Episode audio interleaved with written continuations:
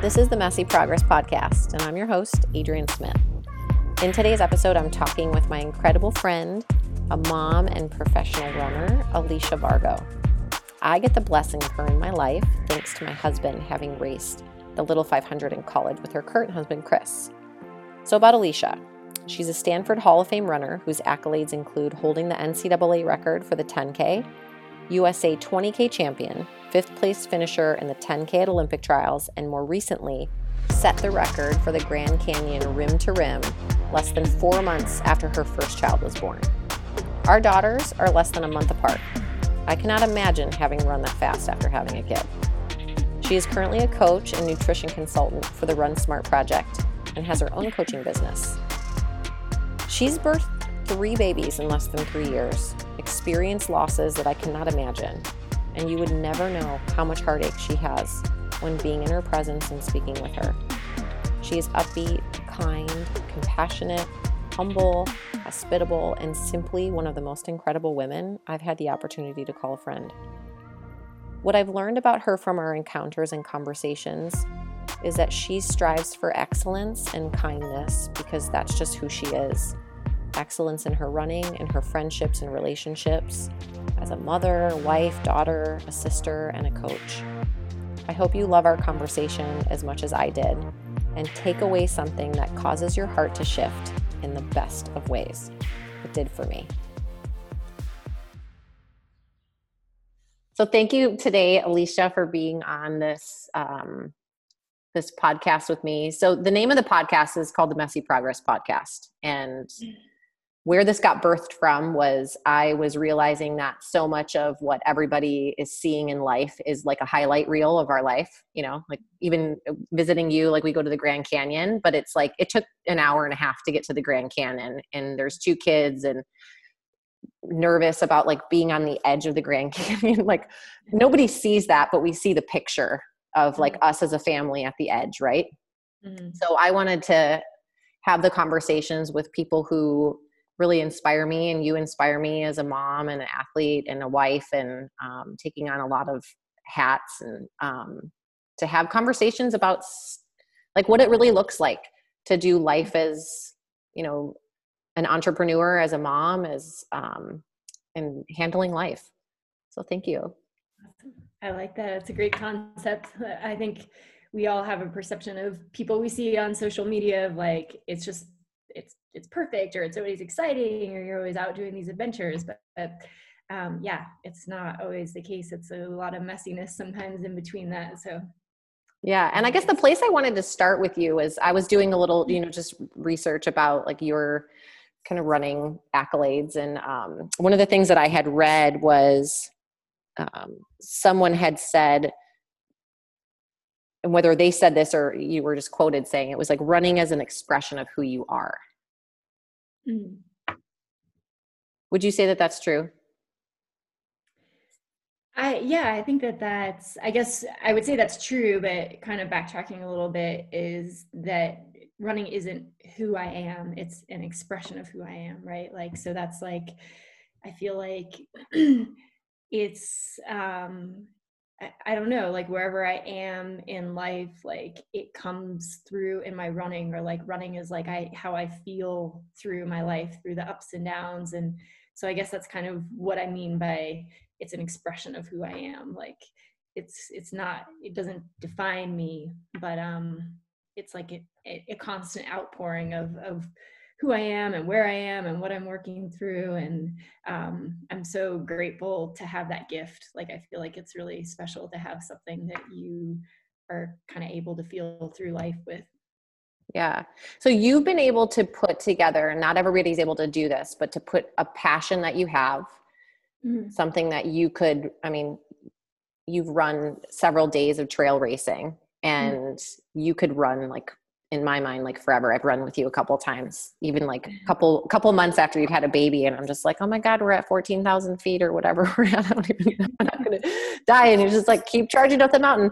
Um, but you've been able to take something that you're super passionate about and turn it into a career which is not something that everybody can do because they might be passionate about something but it's actually not like a, of a service to give to someone how like when did you know that you were going to be able to do that? That running was going to be something that you made like a livelihood out of?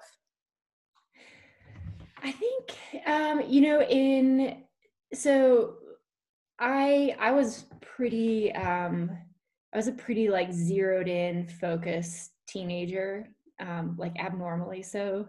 Um i look back and i'm like oh my gosh i can't believe i like took things that seriously or took myself that seriously or had that much discipline. But um, when i was a teenager i knew that i i knew what i needed to do to take the steps to get a scholarship to be able to keep running and to be able to you know continue to pursue my academic goals while running. So it i would say like around like those teenage years i started to think about like hey i love running. Like i really really love running and I can actually use it to get me to where I want to go. I don't think I knew that I was going to necessarily like run professionally for, you know, years on years, but um, I knew it was like kind of a means to an end and that I loved it. And so like when you love something, you tend to do it with more excellence and, and more focus. And so I feel like, you know, once I got to college and I was surrounded by, um, I was just really really fortunate to be in like an incredibly positive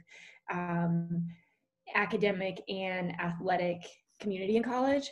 And i think the thing that i am most grateful for is that everybody was striving for excellence like with their running with their academics with you know whatever they put their hands to it was like the standard. And so um, you know kind of within that atmosphere i saw a lot of women going on to run professionally after college. so that's kind of where the seed got planted, I think, is where I saw it. And that wasn't really the case even like 10 years prior to that. It was kind of like a new transition in the sport where women were running professionally and they were, you know, signing contracts that could, you know, be considered like a career and a livelihood. So um, I think seeing that and knowing how much I loved it, like I just naturally was curious to see how much further I could I could take it like through college and beyond college. And so was it just like a it was a passion that you had? You're like, I love it. I'm just gonna see where this can go versus like I have this end game goal of, you know, getting to this point in a career. It was mm-hmm. more of like, I'm just gonna take the next step yeah it was more that like i wanted to see like what my capacity was like what's my ceiling like how what what's the most i can get out of myself not like i want to accomplish like this goal and then i'll be you know satisfied. It was like just kind of like what what's inside of me like how can i get the most out of myself and what does that look like? Like that curiosity kind of drove like the process and the steps yeah i love it. you, what you just said too like a lot of things was you like you saw that running you were super disciplined about it like you saw that about yourself and even looking mm-hmm. back you're like wow I, I i'm actually surprised at how disciplined where some people might like running and they're not disciplined it's so that's right. like the goal that they might have it's i mean you coach athletes you probably see this all the time where it's like well yeah you want to do that but like you actually have to maybe give this thing up and it's mm-hmm. like for mm-hmm. you that came naturally. It was just like i love this so much. I'm just going to keep moving forward. And there's probably a lot of things that didn't get your attention as a result like a normal teenager would give. Absolutely. Um yeah and no, then what you, what you said about uh like the running for a goal of your own. Like i want to see what i could pull out of myself versus i want to get on the podium at this race because you don't mm-hmm. know like who's going to show up at a race or how everybody else is going to do but it's more yeah. of like i'm going to put the work in and then we'll just see what happens yep yeah exactly i i was actually like really i i didn't um and i don't know where this came from but i just that internal drive i was explaining of like to see like what my own capacity was like i thrived off of that but then the attention that can come with that like that i didn't i didn't like that. Like i didn't even like if i was say i'd go and win a race and then the next step is like oh you have to go get an award or there's like some sort of you know awareness of what you did that like i hated that. I would dread it. I would like hide from award ceremonies and um yeah so i I don't know. I don't know like what that I feel like a lot of people it's like a natural human curiosity of like to explore limits, right? Like um but then definitely in like our world now you can get so caught up in like the attention that comes along with it. So I'm just thankful that like for whatever reason my mind as a young athlete was kind of not kinked in that way. Like I think it kept me in love with the sport and in love with the process and not like so connected to like the highs and lows and that kind of come along with like trying to do anything well like you know you crash and burn sometimes and um, it can be kind of devastating but um, i didn't i didn't really care what was perceived of what i was doing if that makes sense so yeah it was just like you were in it for the pure love of it yeah yeah mm-hmm. i'm glad that i'm not I'm I'm not going through that like high school and college process in this day and time because like there was no like you in order to see like what results were you had to like wait for the magazine to come that had like results from like big races and big meets and now it's like it's so everything's like so out there and um kind of scrutinized and it's not just like how fast you run or how well you do something it's like also like how you present yourself on social media and i just feel like that would have been i don't know i'm just glad that i didn't have like that kind of mixed in with those early formative years. Yeah and i had read something about how you had gotten called from um, it was right before your wedding with chris that you got called that you're going to be inducted into the hall of fame at stanford and you were like wait you thought that they called the wrong person? Yeah yeah. and yeah. was it like was it that they you really thought that or that you you what tell me about that no yeah i mean i just i guess i don't um stanford athletics is um like from across the board from like every sport is very successful so um, within each sport there's so many people that have done just incredible things that you know like we're talking like tiger woods level you know coming out of stanford. So um, yeah it seemed like maybe that was a, a mistake on their part. They actually meant for like another track and field athlete or something like that. But um, yeah, I don't know. well, I, I bring this up because I was at an event with one of my friends um, who I actually interviewed for the podcast, and she's got a um, a group of women, or not a group of women. She has a company where she has women gather and we talk about a topic. And one of the topics a couple months ago was imposter syndrome. And so when I read that, I was just like, you know, reading through your results, and I don't, you know, and I don't have any gauge of comparison of like what everyone else is doing at that level. I only know just like, you know, for me as a say an Ironman triathlete, like I know what times are good. And i know you know like a 15 25 5k is like incredible. But i'm like well why wouldn't you think that you were supposed to be there? Yeah i mean well like kind of going back to what i described like when the the atmosphere our you know college atmosphere was that of excellence. So like when i when i was being recruited by stanford and they they usually like send a coach out to do a home visit and then you go out to the school to to visit the school and be with the team.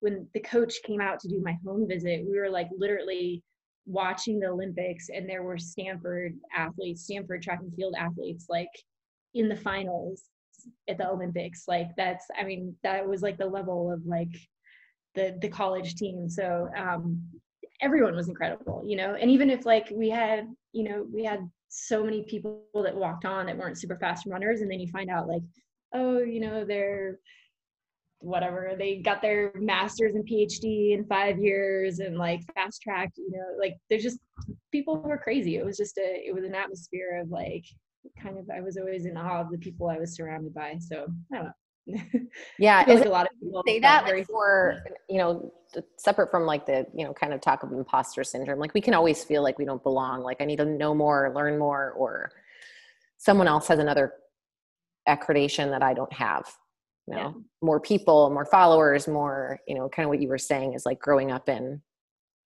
the world of instagram and social media and like having things be so instant like we can't see mm-hmm. that um but like that idea of train with people that are incredible like be around people that are incredible and like that's who you end up being as an athlete as a mom as a business person.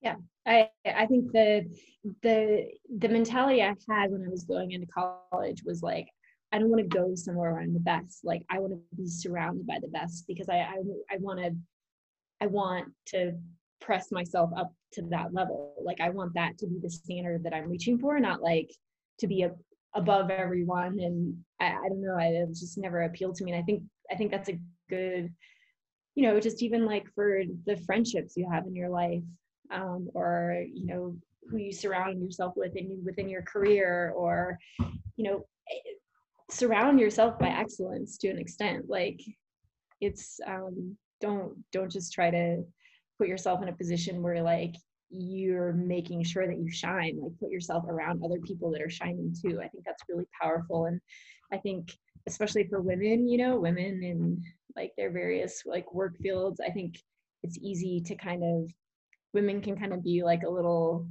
i don't know they like to like tear each other down and cut each other down. I like i don't know. I just i i like i said like when i was in college like i i was around women that still to this day they're amazing. They're fabulous amazing women. And um, there's such a power in having a community and having that that that team atmosphere that you can create for yourself like in your own communities in your own environments. And i don't know i i, I think that that's like a really powerful tool.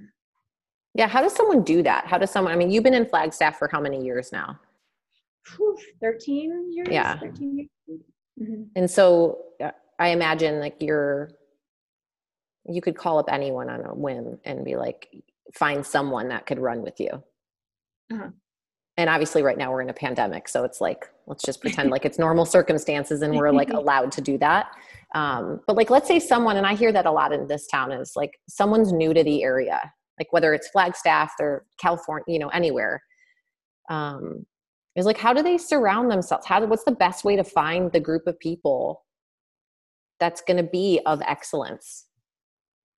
Yeah i you know i my husband and i have actually talked about this a lot in recent months because we've considered you know trying to figure out like do we want to stay in flagstaff? Do we want to move somewhere else? Like we just kind of through some things that have happened in our life we've realized the value of like having a really strong support system and um, community so that you know life goes up and down and sometimes it crashes down really hard. And just the importance of having those people in your life that like hold you up and support you when you need it um i don't know we just kind of have like a new found appreciation for the strength that you can find in that. And so we've talked about this question like how do you how do you do that? How do you form that? Like and I think you just have to be intentional. I think you have to be intentional of knowing, um, you know, the types of people that are going to build you up and you're going to be able to give that back to them and not the people that are going to, you know, drain you and cut you down and, you know, behind your back be, you know, looking for your faults or, you know, whatever those, ne- we all kind of know what those negative things are that um, we found in like various friendships or relationships and I think that that's the key is like you have to be intentional in seeking that, not only seeking those types of people and those friendships out, but like then fostering those friendships. It's worth it. It's very valuable. Like going through life on your own um, feels very empty. Um, and even in your worst moments, um, if you're surrounded by people that love you and care about you and build you up, um, it's um, yeah it's a strength that you can't have on your own at yeah. least that's how we feel yeah do you do you find that in your local community or do you have that through like you know we can be connected to anybody now like you're mm-hmm. you know, eight hours away by via car right now and we could be on zoom or um, is it is it your local community or is it more just like having that in your life with people everywhere?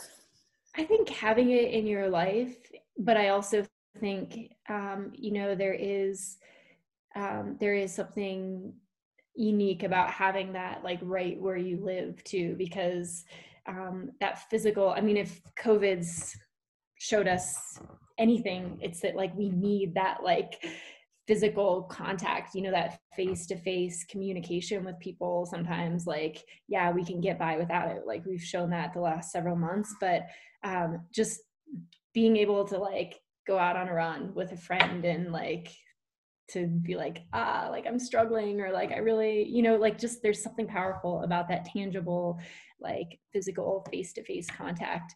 Um, but you know I, I would say like beyond our community we do have like incredible network of support. I mean even you know my husband chris he he comes from um, you know a team of cyclists that they like i don't even know how far back it goes like yeah, 20 years like something like i mean they're like this huge family that i don't even i kind of can comprehend it but um i don't i just can see from the outside like you know how valuable it is to the guys that were on the team their lives like even now how many years removed are they 15 20 years from being on a team together and they're still like you know when we've had difficult things happen in our family life like those guys are the first ones to reach out to Chris and support him.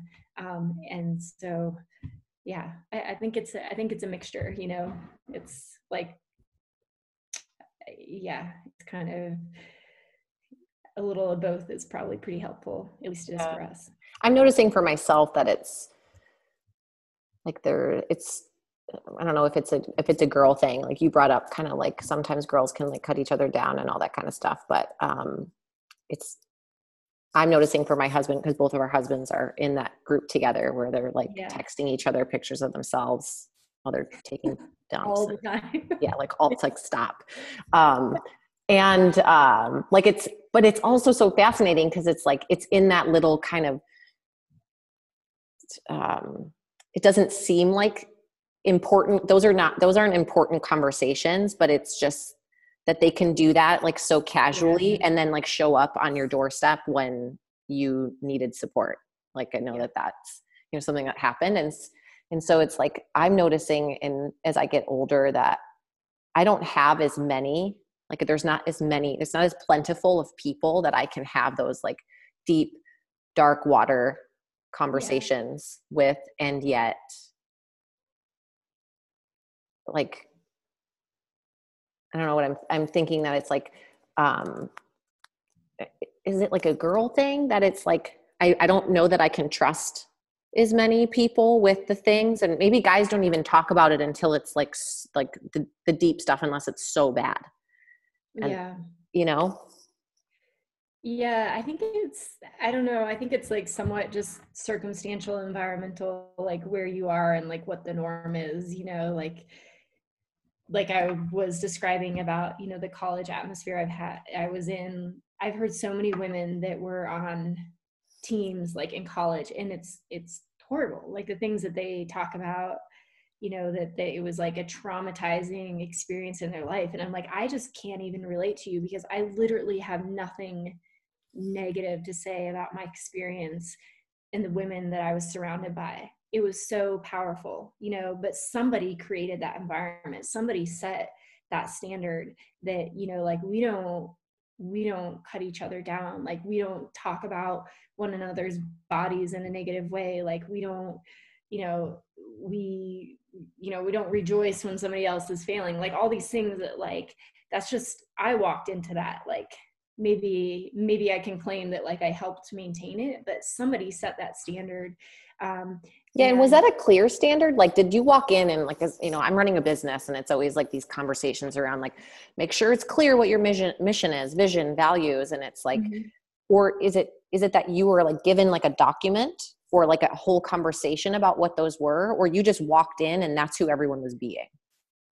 Yeah, I mean, I stepped into it. I intentionally stepped into it because I did have a chance to to go there and experience like what the atmosphere was like and before I made my decision. So I knew I knew that was what I was walking into and I had gone other places where I'd like seen like you can kind of start to pick up on that stuff pretty quickly, you know, like um so I knew what I was walking into, but no, it wasn't like a, a written like this is these are the ethics that we go by. It was just like this this is what we do and this is how we do it. And if you don't want to you know if this isn't for you then get on out of here because like we we just we have a standard of excellence that like we want to upkeep here. And so um, i'm really grateful to whoever preceded me that like set that into motion. But it was a really kind of powerful example that i've always carried with me in my life like well like how how can i create that in my life where i am? Like whatever you know whether that's like your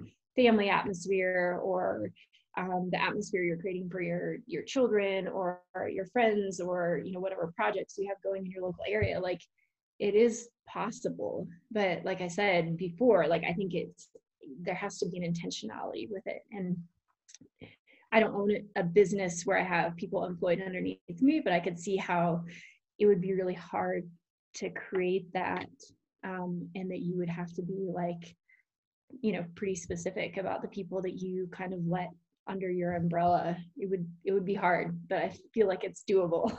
Yeah. How do you do it as a coach? Like so you coach athletes endurance mm-hmm. athletes and have you ever had a i have two questions is like is there like a conversation at the beginning of someone wanting to hire you that there's like mm-hmm. this is the expectation of this is what i'm going to give you as a coach and this mm-hmm. is what i mm-hmm. expect of you as an athlete does that conversation mm-hmm. happen Yes, absolutely. And it happens because I've had so many situations where I'm like, ah, yeah, this didn't, this is not going well. And I kind of knew it wasn't going to go well from the beginning. Um, you know, and I just didn't have like the confidence to set that tone.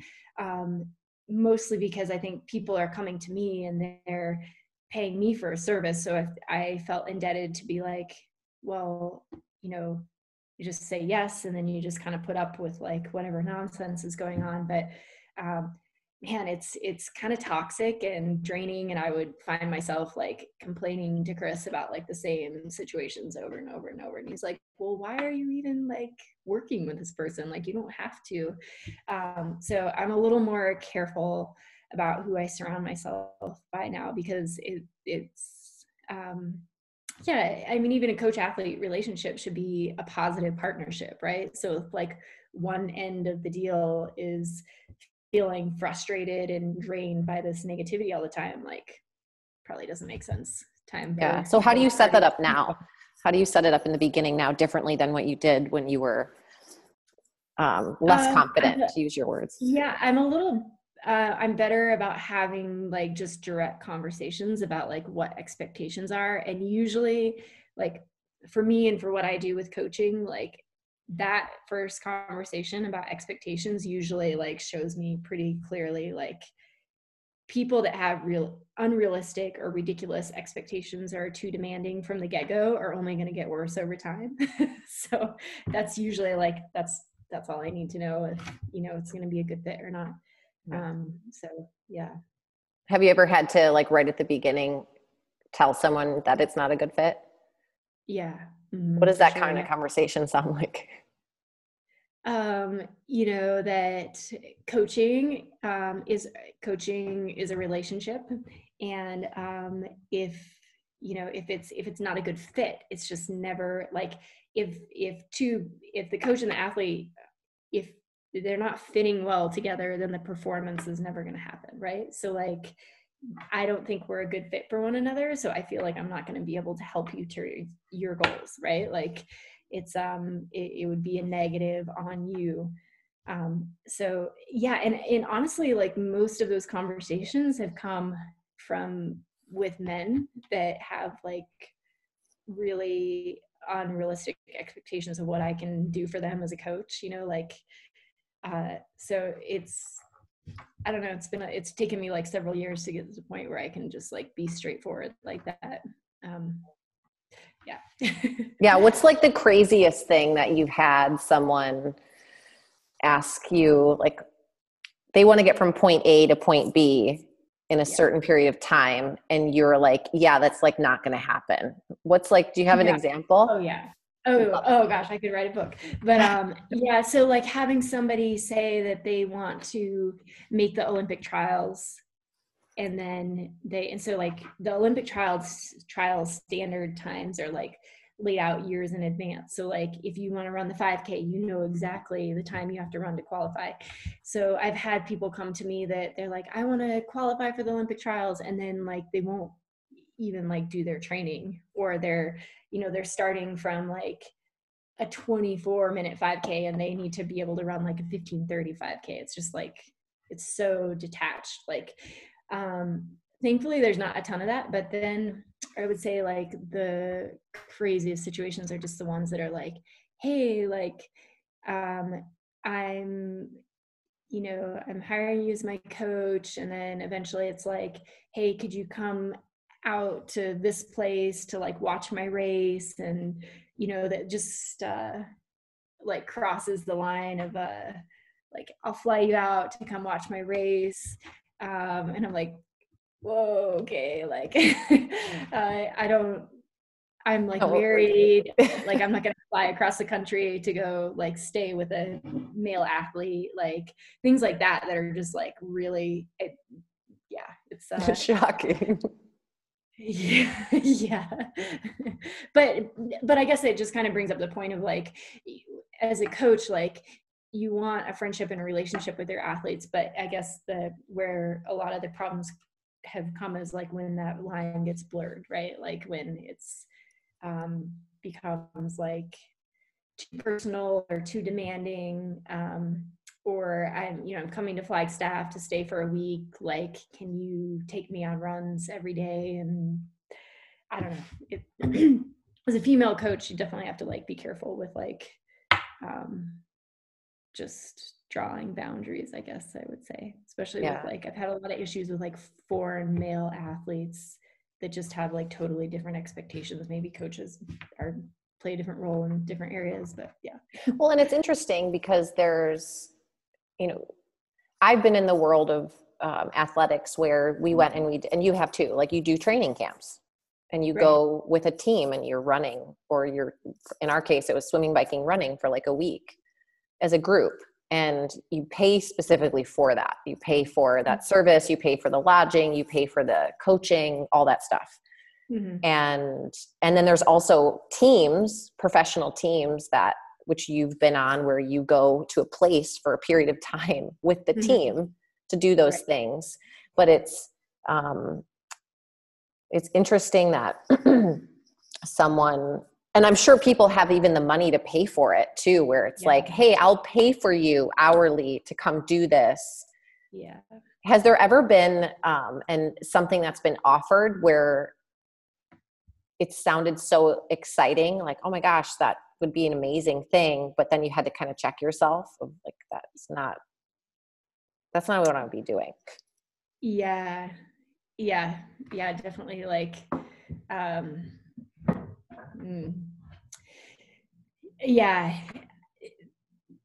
I've had some pretty awkward situations like that for sure where it's like you know you kind of usually like that first like gut instinct that you have of like uh, like this seems like it could kind of be like a just doesn't feel right or like the expectation on the other end isn't right or like that's a lot of money but like are is somebody like throwing that much money like with an expectation that's like just not going to be not going to be good for me or like for my business or the relationship? Yeah so yeah i've had some pretty awkward situations especially like for i i coach for myself and i coach for another company where um, there's I, I, coach underneath the guy who who owns the company, and um, he was offered a lot of money um, to make me a part owner in the company.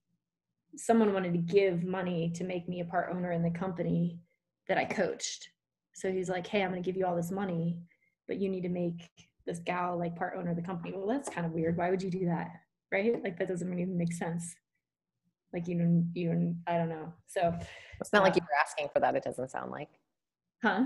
It's not like you were asking i want to be part no, of no no no no, no. this money it was a gift it was a gift you know like well that doesn't make sense so uh, it reminds me of those I, have had this happen um, at having a business where i'll get contacted by someone that's like i want to bring my family to Santa Barbara and we'll pay you to um, give private training lessons to my family like three times a week for three weeks yeah. and we'll give you this much money. And i'm sort of like hmm. I'm like well i'll i'll i'll ask you know uh, and then i'll ask for payment. And then they're like oh well i'll send you a check. Yeah. I'm like yeah no. Bye. Yeah. and and it's interesting because it's I know I've had that happen. Like the first time that that's this is different because it's just like a one of those money schemes. But um, yeah. I remember the first time it happened, I was so like new to people scheming, just being in like I don't know the yoga world that I thought like, oh, everybody's good and whole, and no one has bad motives, and and yeah. that's so untrue. It's like it's almost like more. um I don't know, more demons and stuff can get worked out in a yoga like kind of bringing people to yoga which i would imagine you've seen in endurance sports where it's like trading one addiction for another addiction. Yeah definitely. Yeah absolutely. Yeah it's and and chris chris is coached he's not coaching anymore but like I, between the two of us, like, yeah, we've had some pretty interesting, an overwhelming amount of great situations and, and positive relationships and outcomes. And then there's always kind of those few things that like you, you tend to dwell on that they're like really negative or took you aback or like, oh, I can't believe somebody tried to do that to me or this or that. But it's like, thankfully, it's like the minority situations. Yeah. So I'm, I'm, few and I'm, far between. Yeah, totally what's been you know this year's been crazy for everybody and it's been mm-hmm. um, quite different from for all endurance athletes because there hasn't been the racing scene that we're used to and what have you seen for your athletes that has been the biggest struggle mm-hmm.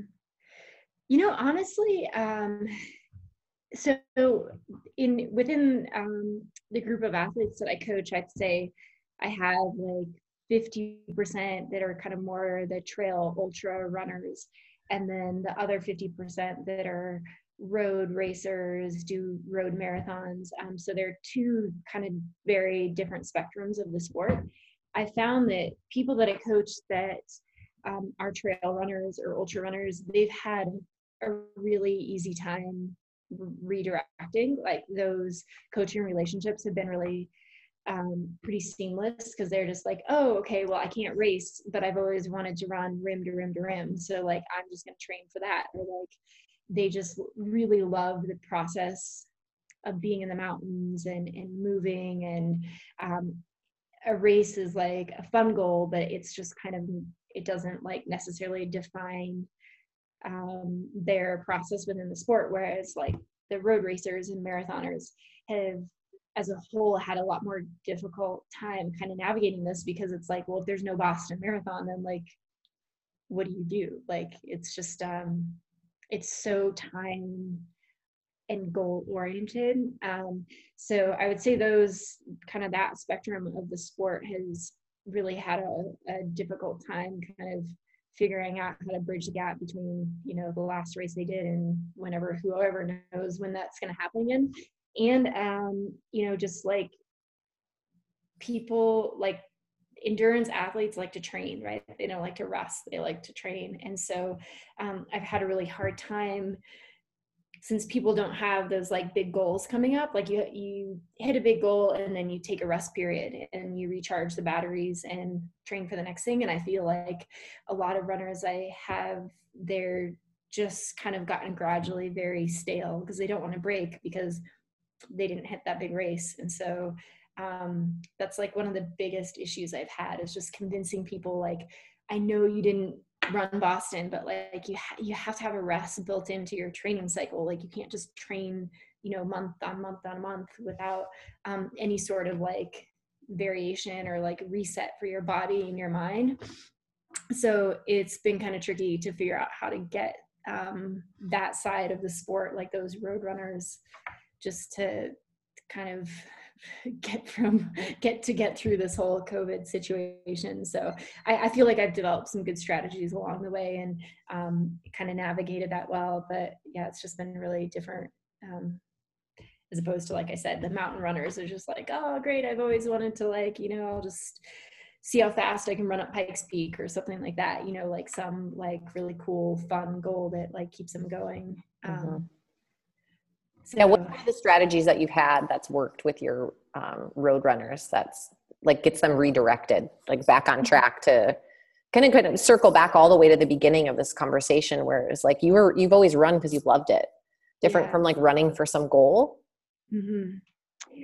yeah so one of the i think one of the best things that's helped um, those athletes is just starting like a training block where we're working on a weakness like or working on something that you don't like normally so like say take a marathoner like because most most recreational you know middle age runners they they they like to run marathons and they like to run big city marathons so they're just always doing marathon marathon marathon marathon.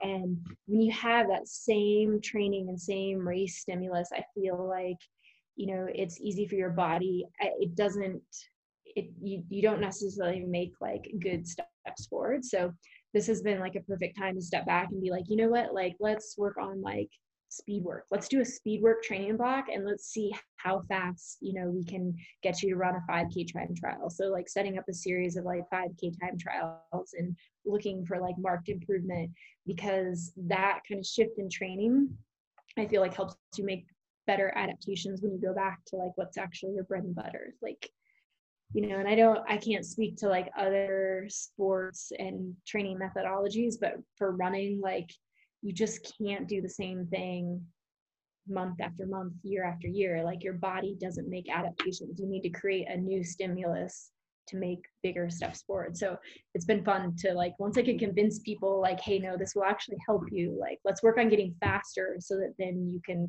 work on running 26.2 miles. Yeah, and like I can only imagine how hard it is. I shouldn't say hard, but just how challenging the convincing part is. It's just like, okay, so I've got this great plan. Yeah. There is no race. Like, let's just be clear. We can keep holding out for this thing. And it's like, let's, let's just do this thing. And like I hear my, my husband go through the same conversations with people of, we're going to try this for a little period of time and there's times i got to be honest i'm on the i'm listening at home to him having a conversation with someone i was just like you are giving them way too much time. You've been trying to convince them that this is a good idea for 90 minutes. Yeah. Like, yeah. and I hear like all of the research and the like he's he knows his stuff and he's sharing it with them with such passion. And I'm just like, I think the only thing that will make this person happy is if that race happens. And I feel like the biggest thing that anyone can give themselves as a gift is to let go of the attachment of yeah that that race that you've always wanted to do like boston postponed till you know next fall. It's like well how do you do you still have people that are holding on to that pipe dream that they won't even like get off of the track of training for that if because they're just holding out for it happening? Yeah.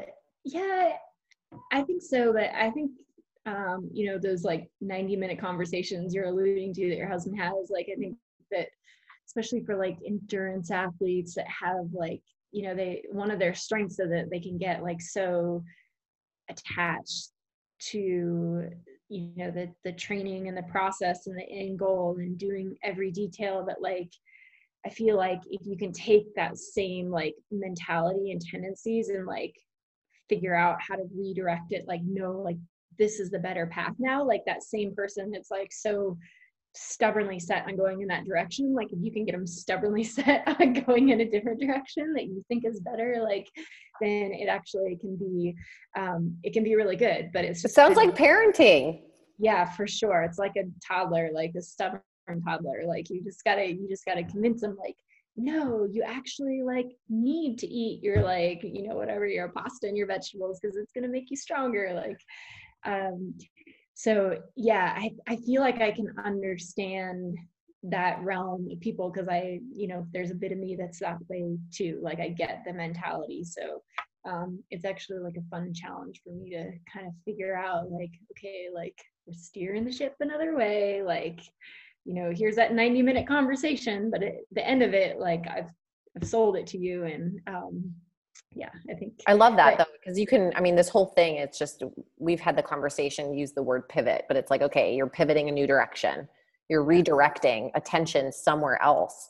Because we all have i mean i uh, i shouldn't say we all but there's there's a there's a high level of anxiety and uncertainty for all of us currently and this the people that I tend to surround myself with is people that are achievers. It's just like who yeah. I'm around. I mean, living in Santa Barbara, you like you have to work hard to live here to be able to afford it. And so yeah. the attention can just get so fixated on like the, certain things and then it's just like, well, why not if you run a lot and like you continuously get injured, get on your bike yeah. buy a bike or like start roller skating. I mean that's like super hot right now. And oh, yeah, really? it's like oh use that use that motivation and that fuel for something that it's an opportunity right now to try some different things like you were saying is like work on the speed work part because you never would do that before because it's so worried that it's going to have a negative impact on your marathon training. Right. if you're a triathlete work on you know, it's kind of hard to swim right now because most of the pools are closed but it's like work on some of that speed work too or um, just like social riding instead of being so set on uh, and i say social riding as in like one person or just getting right. out and having it be something that's enjoyable again versus something that's like so fixated it's a there's an opportunity to redirect everything. Like we're having to redirect business constantly. And i'm not going to lie like i was so set in the mud on some things that i'm just like i am not doing this if we have to do it this way. And then all of a sudden it was like this is the way we have to do it. And i'm like shit. This is not what i want to do. And um and i've heard that with a lot of people where it's like I, I don't i don't want to keep operating this way. This isn't why i started like even people running like i didn't start running to go run in the trails. I want to run on the road and i want to train for marathons. I want to i want to have a yoga studio. I want to have a people gathering. Right. And it's just it's interesting how um it is a mindset shift. Yeah. Being around the people that are also supporting that mindset shift versus being in the muck of I don't know, talking about things getting back to normal. And it's just like, well, how about we just be here? Yeah because it might not normal might be different than what was normal too so yeah. yeah. Yeah i i agree. Yeah it's hard to it's hard to adapt. It's been hard to adapt and and i mean parents probably could you know there's going to be i feel like we're going to look back and like in our history books and there's going to be like a whole chapter on like the effect of like family life and like parents and and working like during this time like it's just creating like a whole different i don't know like way of going about like our, our, family structure and you know moms not having moms and dads not having babysitters and not having school and like the stress you know it's just like it's crazy. So i feel like in any realm of life right now like the more adaptable you can be the better. Like even if it's not your natural tendency it's just like you have like you you have to be like i'm sure every community can look at like just their restaurants like just the food businesses in their community and you can see the restaurants that have adapted so well and they're you know they're like okay like we're fine dining but now we have to do takeout so like this is how we're going to do it and like and then the restaurants that are just like we can't like we're a restaurant people come in to dine in here and they can't now so like we have to close like i don't know we've seen like such a spectrum in our community i'm sure you can see the same in yours so yeah and i just look yeah. at it as like i i've definitely had moments where i've been paralyzed of yeah and it's almost like a grieving of the old way like it's not happening yeah. anymore yeah and that has a whole process as you're familiar with of um like it's it's not linear. It's like one moment you know just like what i was sharing at the beginning it's like all of a sudden it's just like super high emotions and then fine again. And um, I, I think the ability to just like continually modify to adapt to overcome and like be in that game of redirecting too of yeah. like just don't let yourself be paralyzed. Yeah i agree. Maybe one day like one day of sleeping underneath the covers and i mean you can't do that when you have a child but it's like one day of binging on netflix and one day of just like completely shutting down different from i'm not running anymore i'm not doing anything anymore. And it's like kind of finding that deeper calling again of like well what did you love? What did you love about the thing that you started? Yeah. Absolutely. I agree I'm going to go into um, this end of this podcast. What I always like to do is just a speed round questions. Um, no filter speed round is how I call it. So whatever comes to mind first, you answer with. Okay. Okay. Best advice that you can remember getting from your dad? Oh, from my dad. Um, you know, it's it's simple, but I I think it's something I'll always carry with me is just uh he just kindness, like just to always be um really extravagant with your kindness towards other people. That's how my dad was. He was eh, he would go into a gas station and like we'd be sitting there 30 minutes later waiting for my dad because he found, you know, some woman who ran out of gas and this problem and that and like he just um that was like you know the the thing that people really remember about him is how um how much he genuinely cared for other people and, and that kindness that he showed to them. And it's a simple thing but i think it's like it's hard to do like especially when you're kind of mixed up in your own stuff and your own stress like it's hard to really like look outwards and be like you know what? Like um, that you know yeah and especially like within family relationships business or whatever it is like we don't default to kindness always but my dad did and so i hope that i can pass that on to my daughter as well that she'll and my son that they'll um, see that in chris and i so. What's that quote if you're going to be anything be kind yeah i mean absolutely. I mean my dad he was like a simple simple guy like but he um he really eh, like i have college teammates that um my dad was cared more about them than their own parents did you know and to this day they're like oh my gosh your dad like he just he he always he always cared about me he always asked about me he always showed up at the race and was cheering for me and so um i don't know i think yeah that's awesome. Um, what are you most proud of? What am I most proud of? Um, you know, I, the thing I'm most proud of is there was a time in my life where um, things were like, they're pretty dark. Um, my husband died very suddenly. My first husband died very suddenly. And um, I remember having this moment as I was driving away from the hospital. Um, and I felt like I just wanted to die too, you know, like even if not physically, just I just wanted to close in on myself. I just wanted to be in a in a dark hole. Like there was like this pull where like I don't know, I just felt like everything was kind of it, it, pulling me into this like I just wanted to give up, you know. Um, and then this other side of me was like I knew I had to like fight, you know, like I knew I had to I had to choose to fight and I had to choose to like figure out a way to like walk through this and it, it, was just it was the weirdest thing. It was like this very black and white moment where i was like sitting there and i was like wrestling with this tug of war inside of me and and i i just i knew i had to like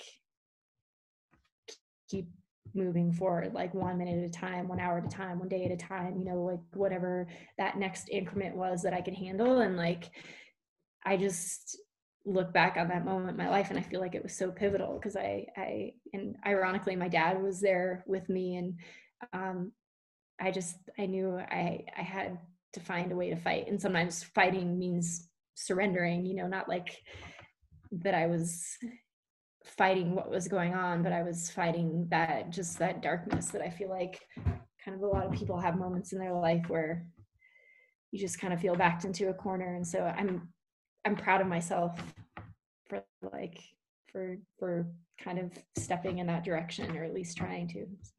Mm-hmm. That's awesome. Yeah. What is your morning routine? Oh, my morning routine. Pre kids or post kids? Current, current morning routine. current morning routine. Um, yeah, so um, I'm still have a six month old that doesn't sleep very well. So um, morning comes in like various shifts of like 4 a.m 5 a.m um, but when we actually get out of bed um, you know i have my baby who's usually like in a good mood so i can set him down and let him play which is kind of like a nice luxury right now to not have him in my arms um, and i take my daughter I set her on the couch and um, just start making us pancakes i mean it's pretty simple when Chris isn't here, it's a little more chaotic than that. But um, yeah, we just we do pancakes. We I do coffee, and I usually play with them until kind of the day gets set into motion. I can start getting some work done. But I really like the day starting with like just simple. Like my growing up, my family like we were always like late and rushing, and it was chaotic, and like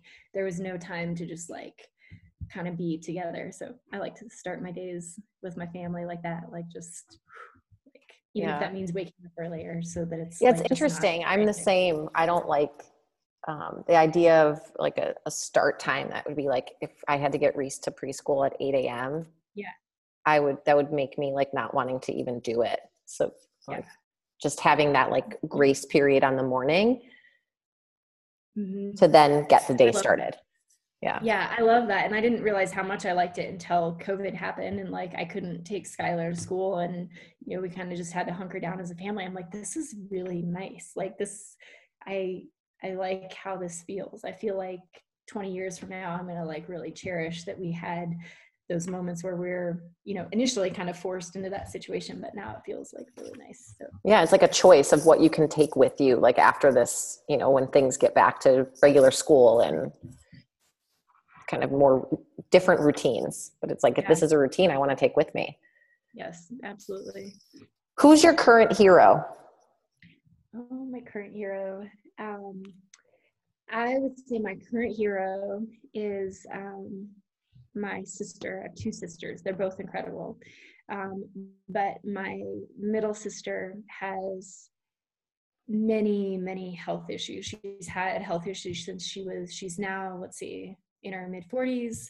Um, she's had health issues since she was a teenager and um, got Lyme's disease. And it's just kind of been this crazy spiral cluster of issues to where she just can't live like normal life. Like she can't even like go for a walk.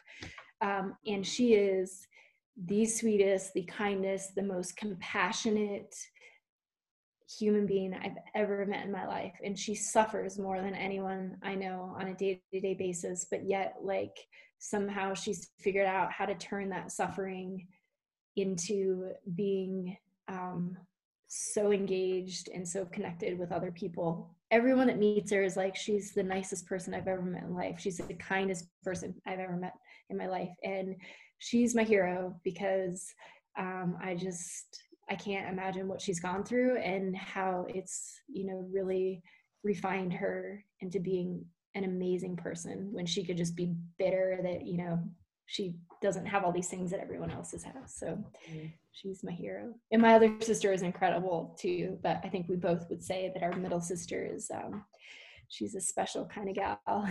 yeah. What is your guilty pleasure?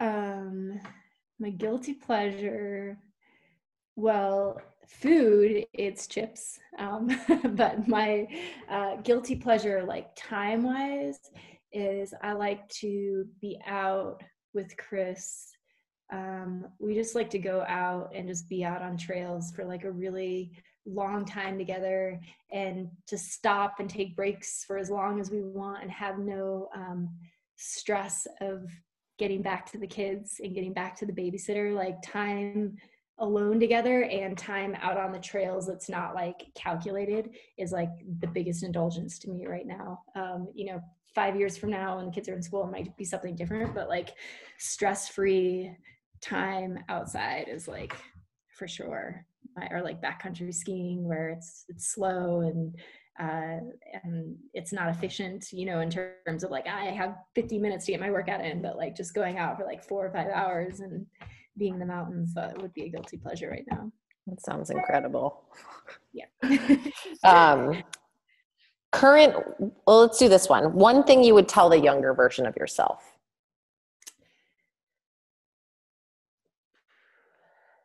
I think, you know, I I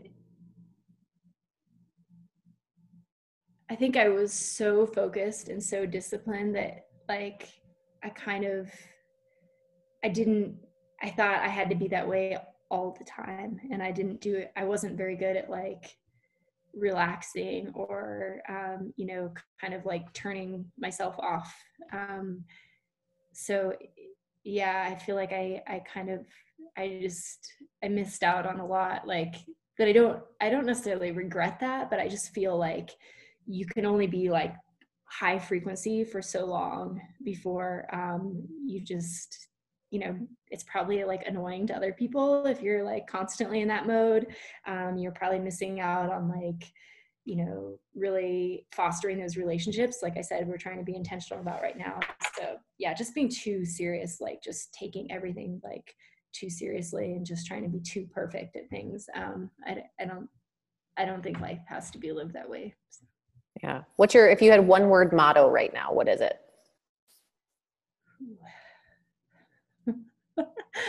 I mean, honestly, um, um, survival.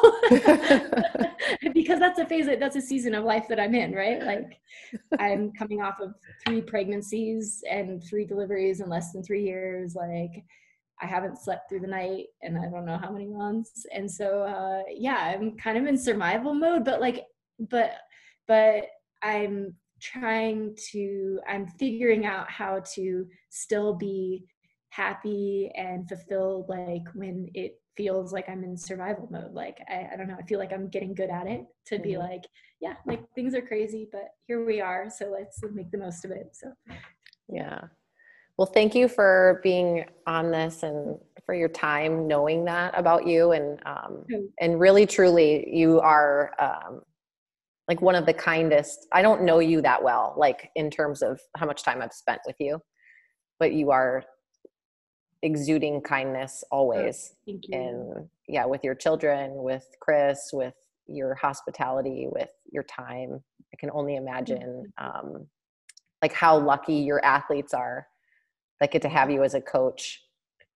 Well, and then the ones that you fire as a coach, like what a gift. I probably fired like four and a half people this all over all these years. I talk a big game, but, but no, I'm I, I feel really thankful. Like coaching is so much like it's so much building these relationships that it's like a really cool gift to be a part of people's life. And i'm sure it's similar with your studio and, get, and getting to know people that, that come in there. And um, yeah it's, it's it's definitely a gift. And i hope that we can resolve the getting to know each other part by having more family vacations i know and, definitely. Yeah Thanks for listening. Truly, it inspires me so much to keep this podcast going and having powerful conversations when you send me messages and I hear about where you're listening and how excited you are for the next episode to drop. Please take a moment and share your comments wherever it is that you're listening so that more people can be inspired by what we're talking about. Talk to you next week.